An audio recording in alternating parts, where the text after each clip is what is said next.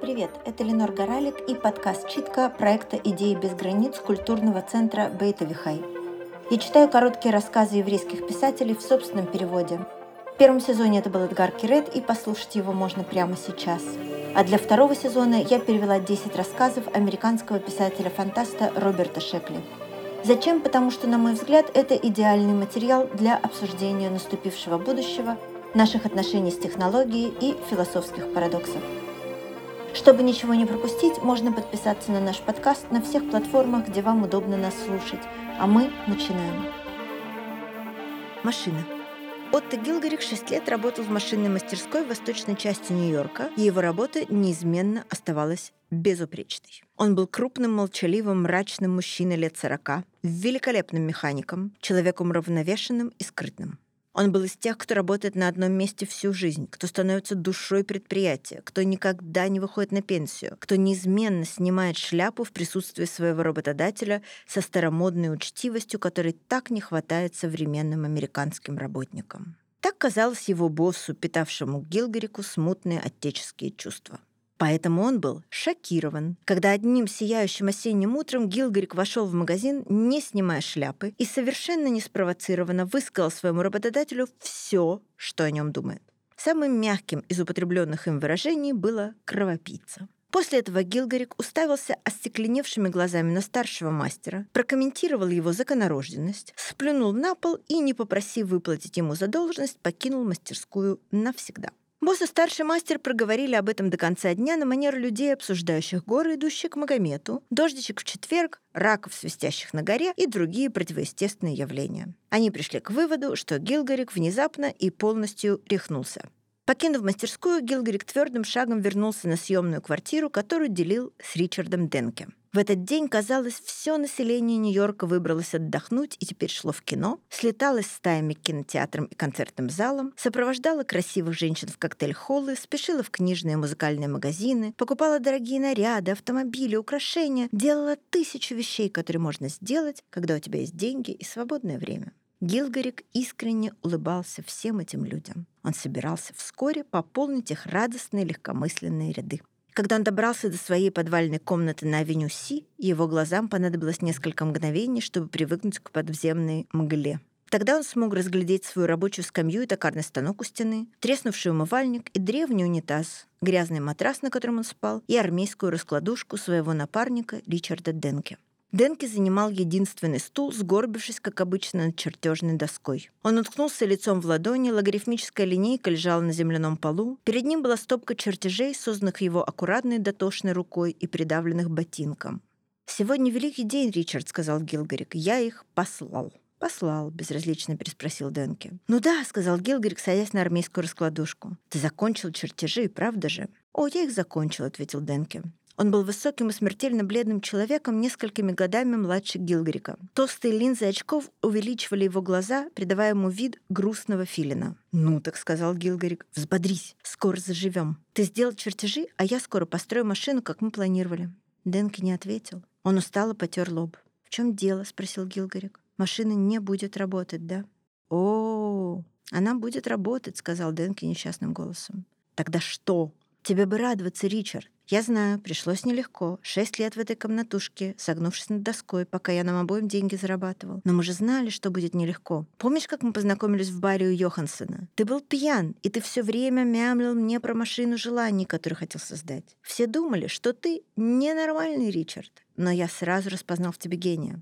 Это не машина желаний, рассерженно сказал Денке. Я знаю, знаю, знаю, знаю. Ты как ее зовешь? Преобразователь массы, механическое средство реализации произвольного атомно-молекулярного образования на основании базовой субстанции в соответствии с свободой энергии. Он засмеялся. Неправильно, да? Я длинных слов не знаю, Ричард. Для меня машина, которая даст тебе все, чего ты хочешь, это машина желаний. Не надо было тебе так быстро с работы уходить, сказал Денке. Гилгарик потрясенно уставился на него.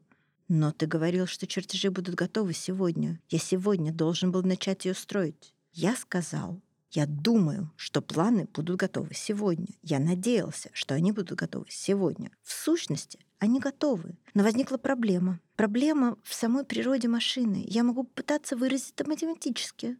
«Я не пойму», — сказал Гилгарик. «Разве чертежи не закончены?»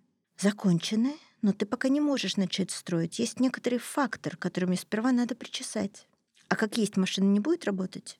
«Полагаю, будет», — сказал Денке. «Но мы не должны рисковать. Еще несколько месяцев». «Несколько месяцев», — сказал Гилкарик. «Несколько месяцев. Шесть лет. Я содержал тебя. Я обходился без сигарет. Я забыл, как выглядит женщина. И шесть лет ты повторял еще несколько месяцев, еще несколько месяцев. Нет, Ричард. Если машина будет работать, меня все устраивает. Я начинаю строить ее прямо сейчас.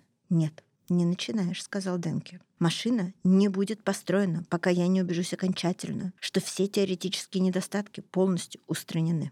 Гилкарик отошел к своему станку, постоял возле него и снова пошел к Денке. Но, Ричард, если чертежи завершены, если машина будет работать, «Нет!» — истерически вскрикнул Денки. «Клянусь, я лучше уничтожу чертежи. Все должно быть правильно. Все должно быть совершенно идеально. И Гилкарик ударил Денки по голове шариковым молотком, прихваченным у станка. Денки упал, не издав ни звука. Гилкарик со всей силы нанес еще три удара. Он встал на колени и проверил у Денки пульс. Пульса не было. Из-под своего матраса он достал саперную лопатку, купленную три года назад ровно для этой цели, и принялся копать могилу в земляном полу. Когда она стала достаточно глубокой, он положил в нее тело Денки и заполнил отверстие землей. Остатки земли он спустил в унитаз понемножку, чтобы трубы не забились. Наконец он выровнял пол с искусством японского садовника и отступил на шаг, чтобы посмотреть на результат. Да, все было совершенно идеально. Денки так долго жил под землей, что соседи забыли о его существовании. Без семьи, без друзей, по крайней мере, без таких, которые готовы были бы с ним знаться. Никто по нему скучать не будет. «Жаль, что пришлось так поступить», — подумал Гелкарик. За шесть лет партнерства он привязался к трудолюбивому Денке. Но Денке мог провозиться с чертежами до самой смерти, боясь перемен, которые последовали бы за их завершением. А если бы он и сумел справиться с собой и позволить Гилкарику построить машину, Денки собирался показать ее членам физического общества или какой-то такой организации, чтобы продемонстрировать, как они ошибались. Это было бы плохо, очень плохо, потому что машиной желаний следовало управлять тайно. Но на самом деле Гилкарик просто хотел быть единственным владельцем машины. Вот и все. Гилкарик подошел к доске и принялся изучать чертежи.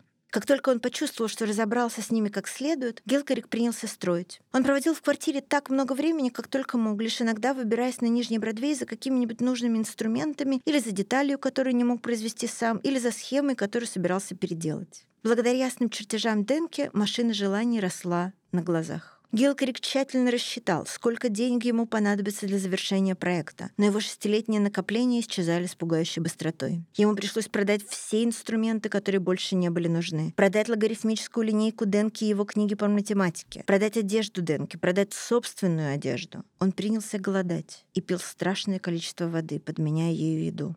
Но машина желаний не допускала подмен, замен и экономии. Гилкарик вкладывал в нее все, что было указано в чертежах, а что не мог купить, то крал. Под конец он проработал два дня и две ночи без остановки. И, наконец, последняя гайка была затянута, последний провод припаян в положенном месте. Ослабевший от голода с покрасневшими, опухшими глазами, Гилкарик сделал шаг назад, чтобы осмотреть свою работу, и увидел, что это хорошо.